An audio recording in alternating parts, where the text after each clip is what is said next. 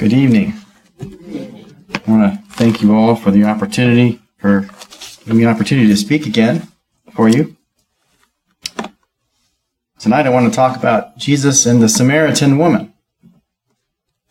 Of course, this is part of our uh, broader study of encounters with Christ. There's these different times where people have a, a dialogue with Jesus. And, you know, we're, we're, of course, all here because we're interested in God and in knowing more about Christ. And, you know, I have questions. I would, uh, I would like to speak with Jesus. And perhaps you feel the same way. And so, uh, of course, we can speak to Jesus through prayer and, and, and by uh, studying, you know, we can have that dialogue with God that way. Uh, and that's, of course, why we're here assembled with the prayers and the Bible studies that we do here.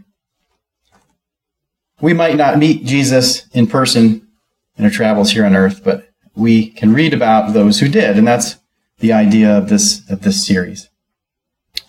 Last time we talked about Nicodemus and how he had an encounter with Christ, and he was kind of a big shot as far as uh, his role in, in the Jewish culture there. He was said to be the teacher of Israel, but he didn't get it. He didn't really understand what Jesus was saying in his encounter. But this time we're going to look at Jesus' encounter with a lowly Samaritan woman. And against our expectations, we will see that she does get it.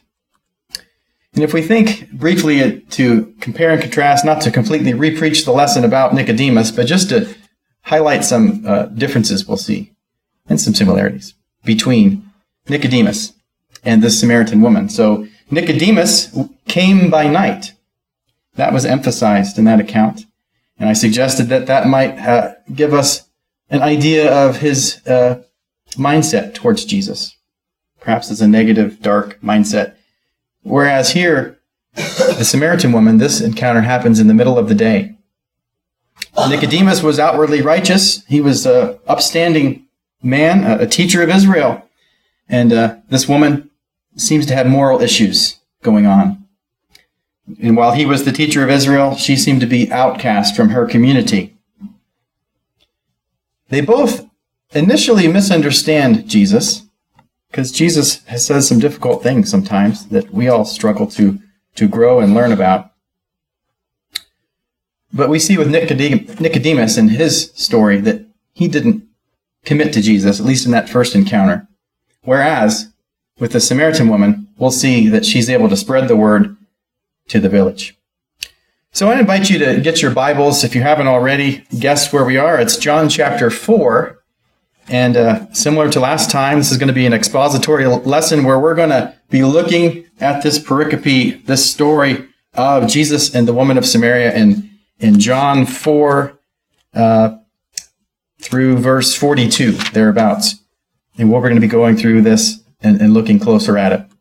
So verse four, and he had to pass through Samaria. So he was leaving this situation that he'd been in, in Jerusalem, and he's having to go up to Galilee, up north, but in between lies Samaria.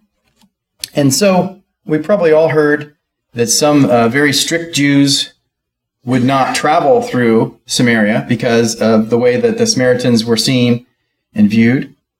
And so they would travel way off to the to the east, Uh, through the, the Jordan River area, or way off to the west over toward the Mediterranean Sea, just to avoid Samaria in order to go up farther north.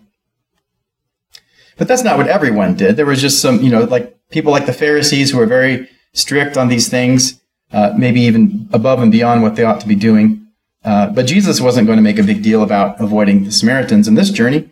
In fact, that's the whole purpose of his travel, or part of the purpose of his travel, was to meet with them. And just to do a, a quick little geography lesson, I thought I found this interesting. So on the left, we have a map of Ohio. Hopefully you can see the rough outline, the Ohio River and Lake Erie up there.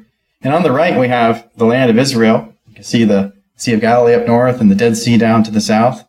Familiar from different maps in our Bibles and whatnot. But, but these are to the same scale. And I thought that was interesting. I was always had the idea that the land of Israel was, was so enormous. Um, but when you compare it to Ohio, It's similar in north, the distance from north to south uh, there. But of course, everything takes longer when you're walking. So when we think about these Bible lands and Bible stories, uh, it might seem short by car, but they weren't driving in cars. So thinking about this journey that Jesus was taking from Jerusalem up to this point in uh, where he meets with the Samaritans, it would take about a two days walk from Jerusalem to Sychar, where this is going to be set. And so if we were to think in our terms, that would be similar to a distance traveling from from Worcester to Medina, if we were kind of to go over to the interstate and up and around. Um, it's not the shortest distance, but it's actually the shortest time. So about thirty-five miles, something like that. Of course, that doesn't take us two days to go to Medina, but you know, the folks at this time walking, something in the, the order of twenty miles per day was what they would expect. So looking at verse five here, so he came to a town of Samaria called Sychar, near the field that Jacob had given to his son Joseph. Jacob's well was there. So, so Jesus, wearied as he was from his journey, was sitting beside the well. It was about the sixth hour. And so this well is actually still there today. I have not had the opportunity to go there, but I found some photographs, and it's actually inside of a, a Greek Orthodox church facility that's there on the site today. And it is very deep. It is uh, one hundred feet or maybe a little over one hundred feet deep. And so trying to imagine, I think that the depth of this building back to the classrooms is probably not even one hundred feet. Uh, or if you think about in terms of a, a building, nine stories, a, a little over nine stories would be about A hundred feet. So this is an enormously deep well. So they're on this journey. Jesus is tired from this long walk. And there's that reference to the sixth hour of the day. So the way they reckoned time was kind of sunrise. So six a.m.-ish to six hours later would be noon, if you think about it that way. So roughly the middle of the day, the heat of the day. And so we recall again, Nicodemus came to Jesus by night, that this encounter will occur in the bright sun of the day. So let's meet the Samaritan woman in verse seven. A woman from Samaria came to draw water. Jesus said to her, "Give me a drink," for his disciples had gone away into the city to buy food. So our first red flag is that this woman is coming to the well in the middle of the day, here at noon or the sixth hour, however we want to say it. The cultural norm was for uh, women to come and fetch water in the morning when it was cool, or, or at dusk when it was cool. And it was kind of a social uh, occasion.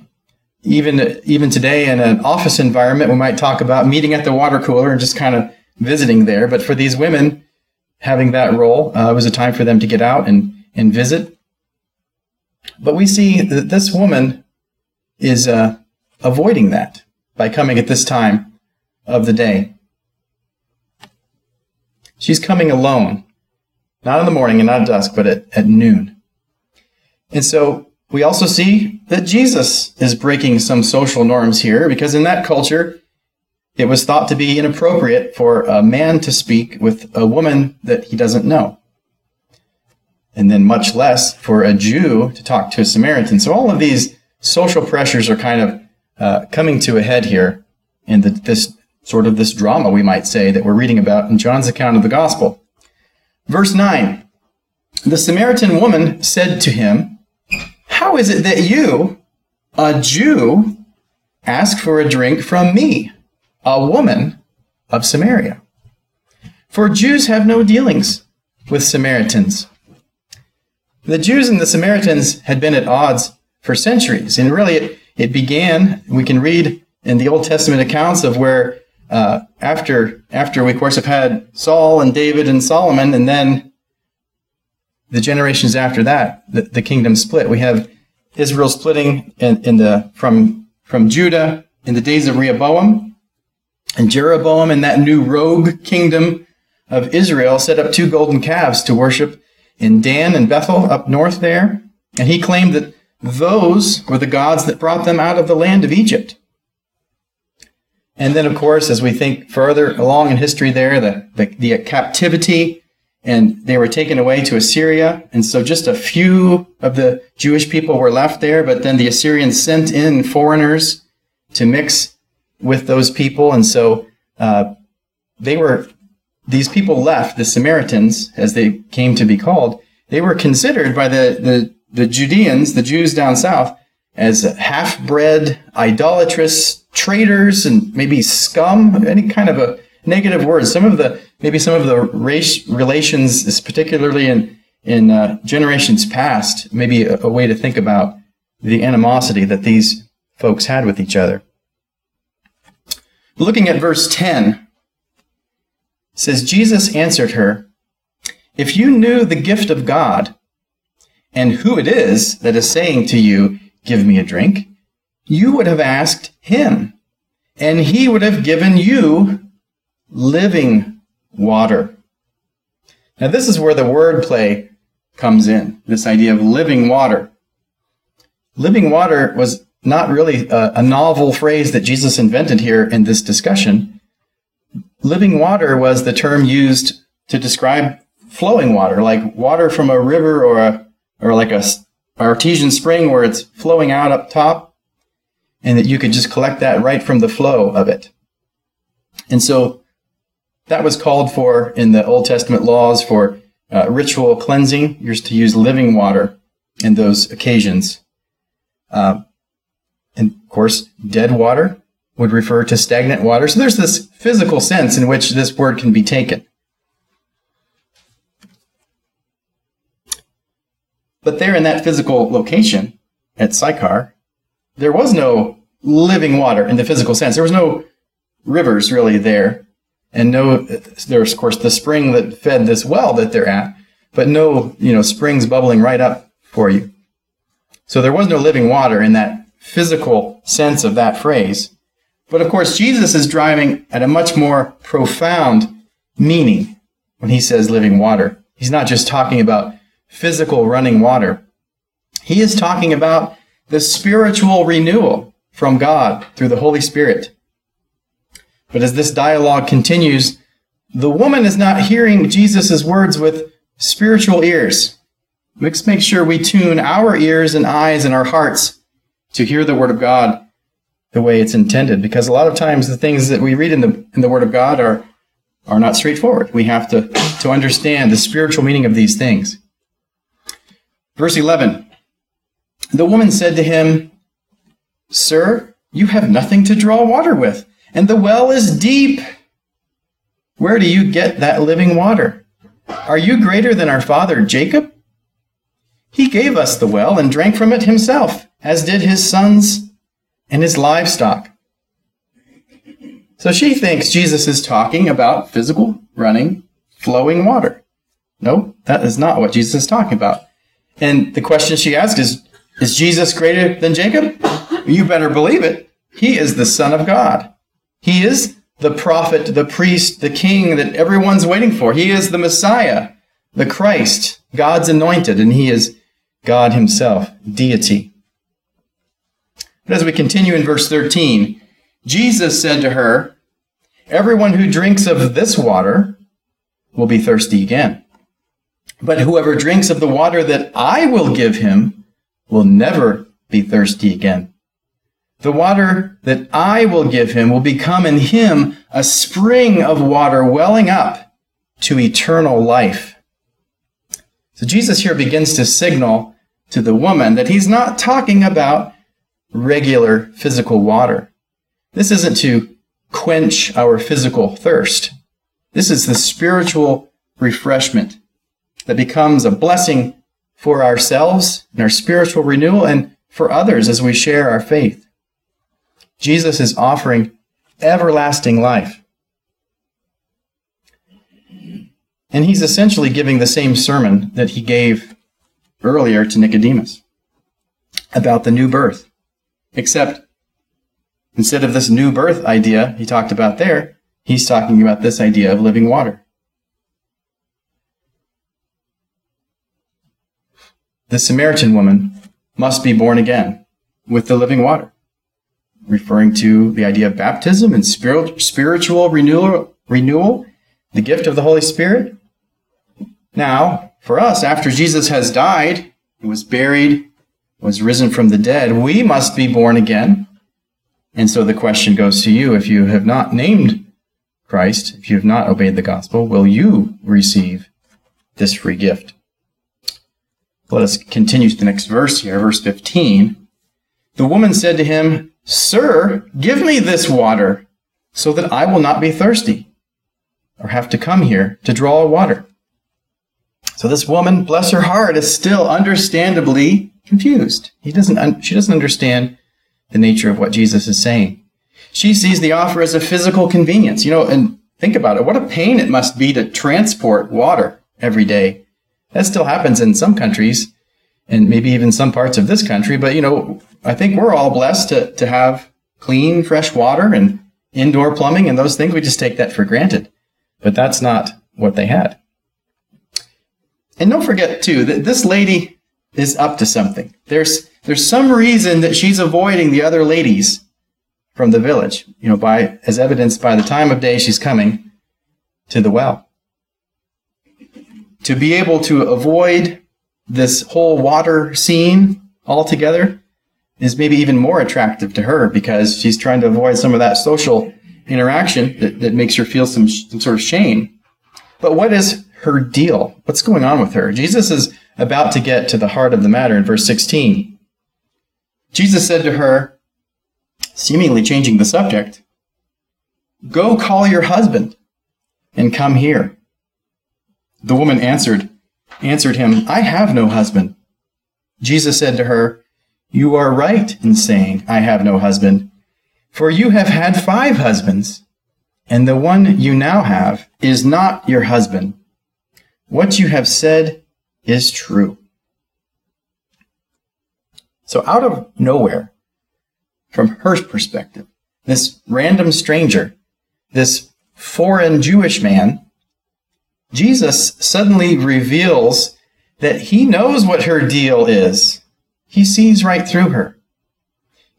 As we introduced uh, the, the scene here uh, back with Nicodemus, we can be reminded of again here. Back in John chapter two, verse twenty-four, it, it said there that he did not need anyone to testify about mankind, for he himself knew what was in mankind. Of course, that was the preface to Nicodemus and how we could understand that Jesus knew what, what Nicodemus was thinking.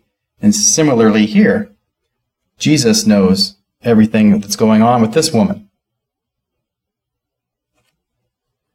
But what is Jesus really saying about her here? In these verses, "You are right in saying, 'I have no husband,' for you have had five husbands, and the one you now have is not your husband. What you have said is true." So I've always heard that this woman was, you know, what we might call a home wrecker.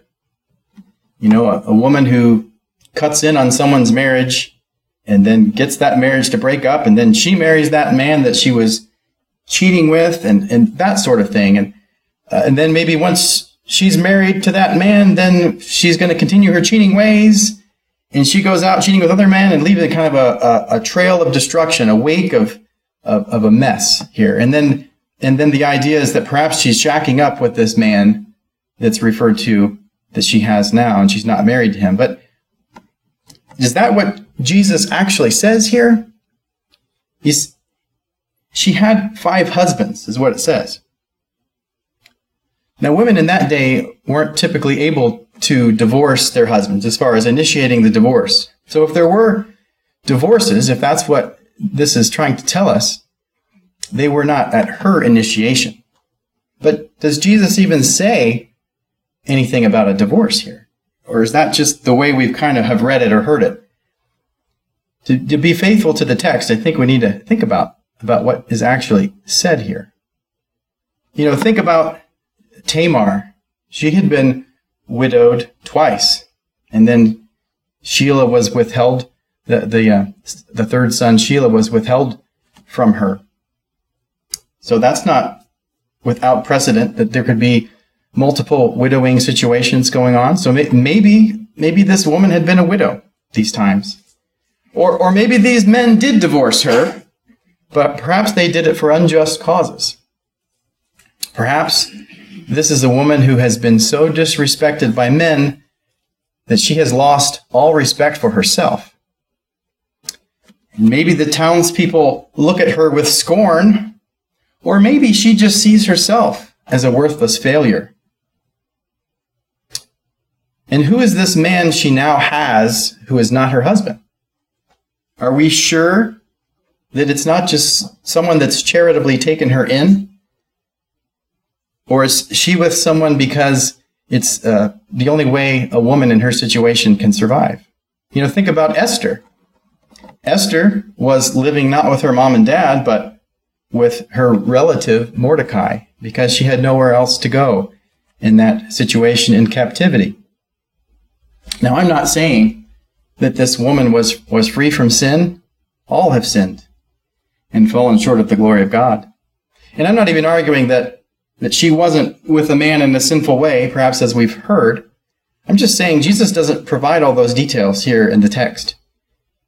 And he doesn't even tell her to go and sin no more in this in this context. So some things to think about. Or maybe we're maybe we're too hard on her.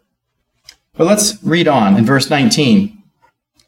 The woman said to him, "Sir, I perceive that you are a prophet. Our fathers worshipped on this mountain, but you say that in Jerusalem is the place where people ought to worship." So as Jesus is revealing all that he knows about her, she begins to recognize that Jesus is special. Perhaps he is greater than Jacob, who had dug this well. Of course he is.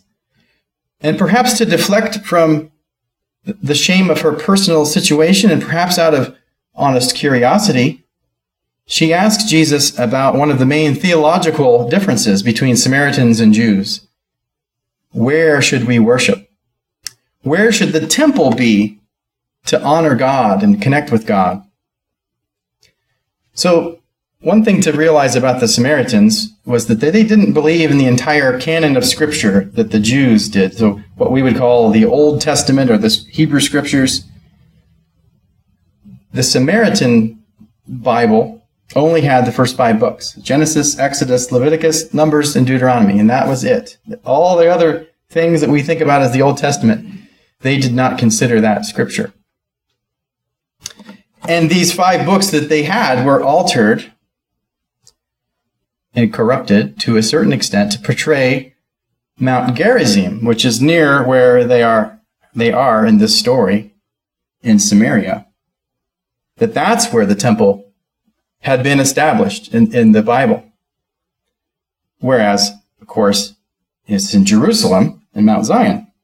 So she's asking, you know, so which is it, prophet? Jerusalem, Mount Zion, or Mount Gerizim?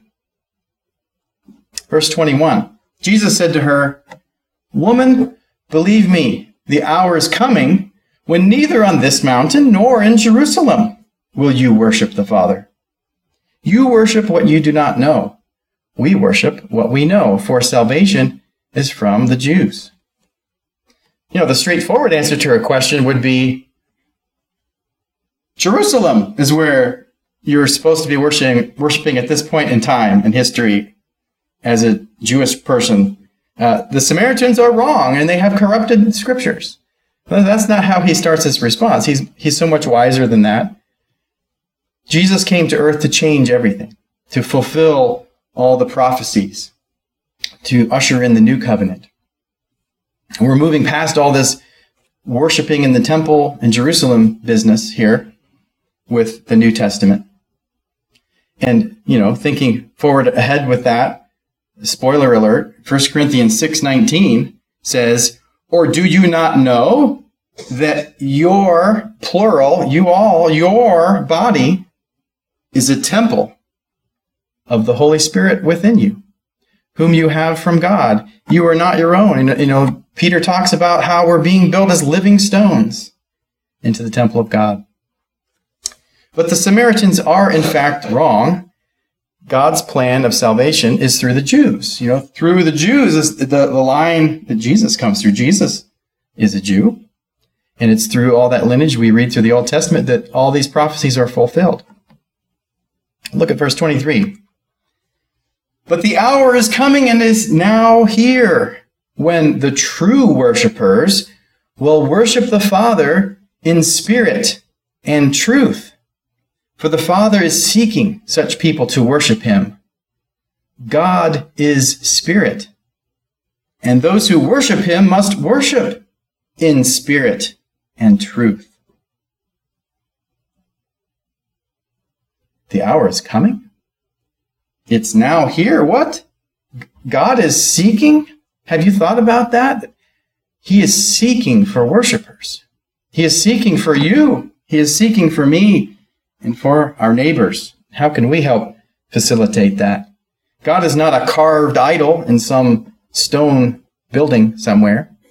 He is spirit. And we need to be spiritually minded, walking in the Spirit to worship him properly. Verse twenty-five, the woman said to him, I know that Messiah is coming, he who is called Christ. When he comes, he will tell us all things. And all I can think is, lady, you don't know who you're talking to, but you're about to find out. Verse twenty-six, Jesus said to her, I who speak to you am he. I am the Christ, in other words, he's saying. And so, of course, she would be pleased and excited. Everyone's looking for the Christ. Jesus just declared himself to be the Messiah, the Christ. And who did he first reveal this great truth to? To this humble Samaritan woman, one of the outcasts of the Jews. A woman who didn't fit within her community for all of the issues we can speculate about with her five husbands and the man she has. Does he care for you and me? I think so. You know, we might think uh, another way to translate this verse more literally. Jesus said to her, I am. And then the he's in italics because that's not there. I am the one speaking to you. And so this would make someone familiar with the Old Testament, and even a Samaritan who only believes in the first five books. Exodus three fifteen, three fourteen, God said to Moses, I am who I am.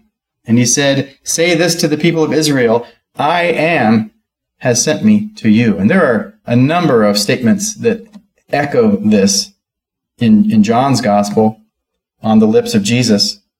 And uh, so by some counts, we talk about the seven I am statements in John.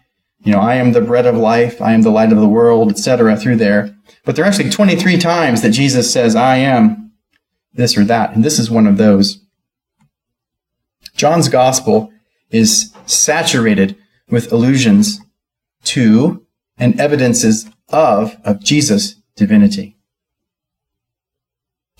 Verse twenty-seven, just then his disciples came back. So he had been getting food, right? They came back. They marveled that he was talking with a woman, but no one said, what do you seek? Or why are you talking with her? And I get the sense here that the disciples missed this very important thing Jesus had said. Uh, you know, maybe they heard that last piece, I, I am the one speaking to you. That doesn't. If you only heard that, you wouldn't really understand the significance of what he was saying. But without, um, because they wouldn't have heard the part that the woman said about how the Christ is coming, and then him saying, "I am, I am he." What they did notice was that Jesus was breaking the cultural norms. He was speaking with a woman that he did not know. And not only just some woman, but a Samaritan woman, and all of the, the baggage that comes with that. But they've learned by this point to not be too surprised when Jesus does unusual things. But what does the woman do? She doesn't stand around there. She's just heard the best news of her life. Through generations, they've been looking for the Messiah. The promised Messiah has come. Verse twenty-eight. So the woman left her water jar and went away into town and said to the people, "Come, see a man who told me all that I ever did. Can this be the Christ?" They went out of the town and were coming to him.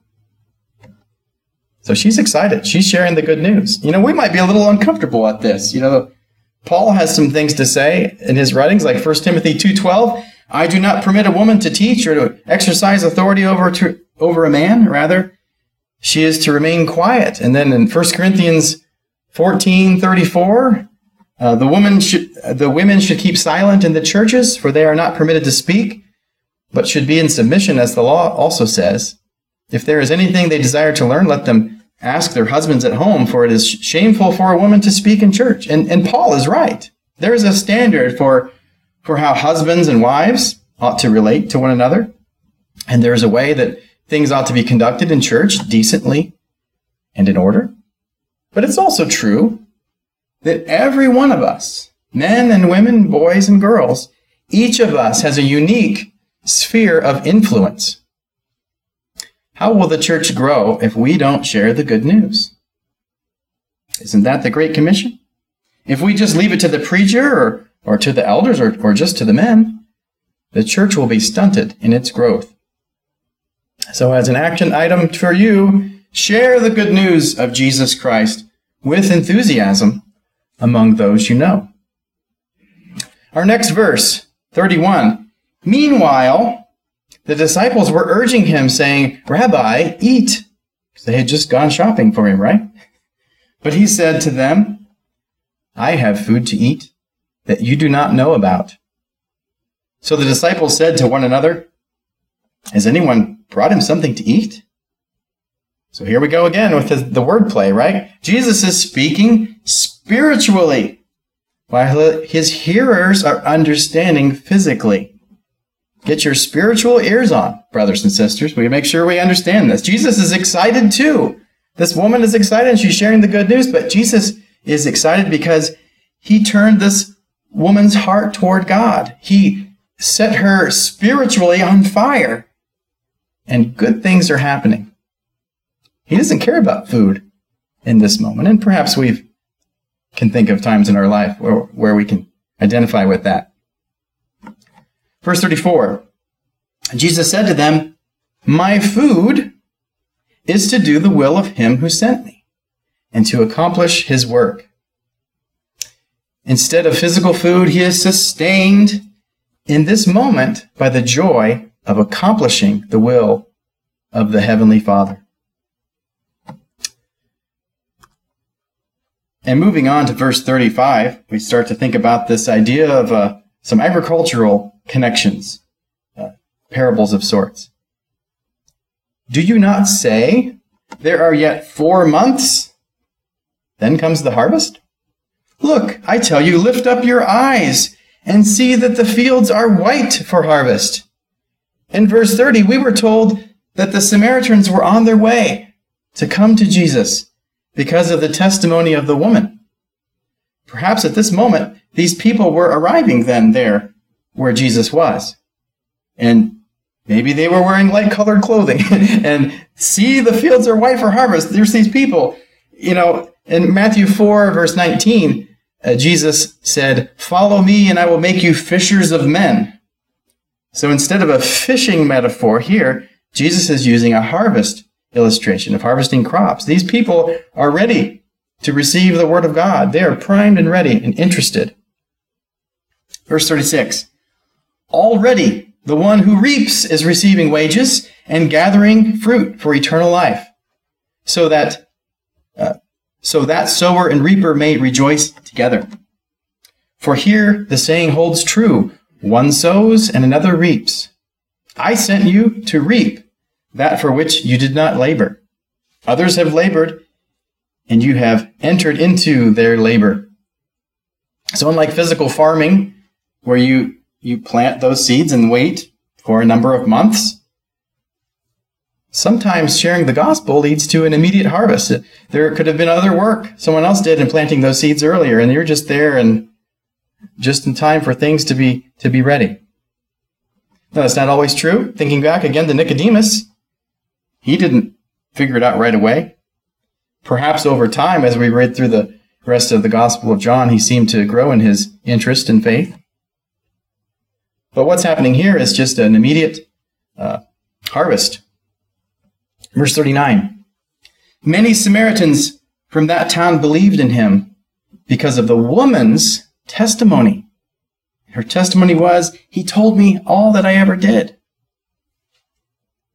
Now, didn't we have the impression that nobody in the village liked this woman? They looked down on her or whatever? She came to the well at noon to avoid people because of her shameful, failed marriages and whatever the circumstances of those were. Could it be that she built these obstacles up in her own mind? Did we ever do that? We think people don't like us or we're not good enough or something. Well, my house isn't nice enough to be hospitable. I'm not a Bible expert, so I can't teach anyone about the Bible. I've sinned too much. God cannot forgive me, so I will not obey the gospel. And that's that's the devil talking those kind of things in our head. That's not how it is. This lady didn't let her doubts stop her from sharing the good news about Jesus Christ. But what about me? What about you? Verse forty. So when the Samaritans came to him, they asked him to stay with them, and he stayed there two days. And many more believed because of his word. So we have success with the Samaritans. In verse forty-two, they said to the woman, it is no longer because of what you said that we believe. For we have heard for ourselves, and we know that this is indeed the Savior of the world. So while the woman at the well was an important starter in these people's faith, these people made their faith their own as they came to know Jesus for themselves. And isn't that part of our journey? Maybe we have a, a parent or a friend or a loved one who got us interested in the gospel. But we need to grow from that initial spark and, and make our faith our own. And I skipped something here at the beginning of the story. Back in John chapter four, uh, verses one through three, you know, why was Jesus even going through Samaria? If we go back to that text, it says, now when Jesus learned that the Pharisees had heard that Jesus was making and baptizing more disciples than John, John the Baptist, right? Although Jesus himself did not baptize, but only his disciples, he left Judea and departed again for Galilee. So, you know, as John said, he, you know, I, I must, how was it? He must increase, I must decrease, right? That's what's going on. Jesus, his, his work is growing. And John the Baptist was known for baptizing people. That's why they call him John the Baptist, right? The, the baptizer, the immerser, however we call him that. Uh, he was warning people to re- repent, for the kingdom was at hand. And Jesus' disciples were baptizing even more people than John was. And so they're kind of getting out of that area to relieve some pressure and to move on to Galilee up north, but they go into Samaria. Presumably here to baptize these people as they've been baptizing people down in, in Judea as they came to believe on him. That's not really mentioned here in chapter four other than these verses here. Uh, but of course now we have a, a better baptism at this point in salvation history. Romans six, three through four, and I know you've been studying through Romans. These verses say, do you not know that all of us who have been baptized into Christ Jesus, were buried, uh, were baptized into his death. We were buried, therefore, with him by baptism into death, in order that, just as Christ was raised from the dead, by the glory of the Father, we too might walk in newness of life. It's through Jesus' death that we have life, because his death also had a resurrection to it, right?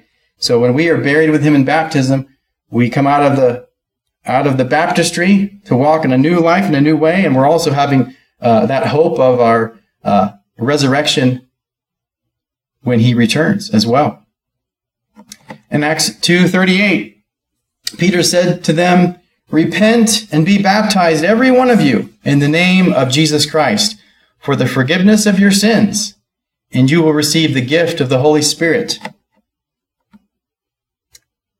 And the Holy Spirit seems to be what the new birth is referring to, and and uh, this living water. It's all seem to be wrapped up in, in baptism and the Holy Spirit, and the new life, all these things, these concepts we have together. And if you have not obeyed the gospel, we encourage you to take the living water that springs up or wells up or leaps up to eternal life. So if there's anything we can do to help you this evening with regard to your spiritual life, we want to help you. We're going to sing a song here in a moment. Is it Who Will Follow Jesus? Yep. So will you follow Jesus? Are you following Jesus? I hope you are. But if, if we can help you in any way, we invite you to come as we stand and sing the song.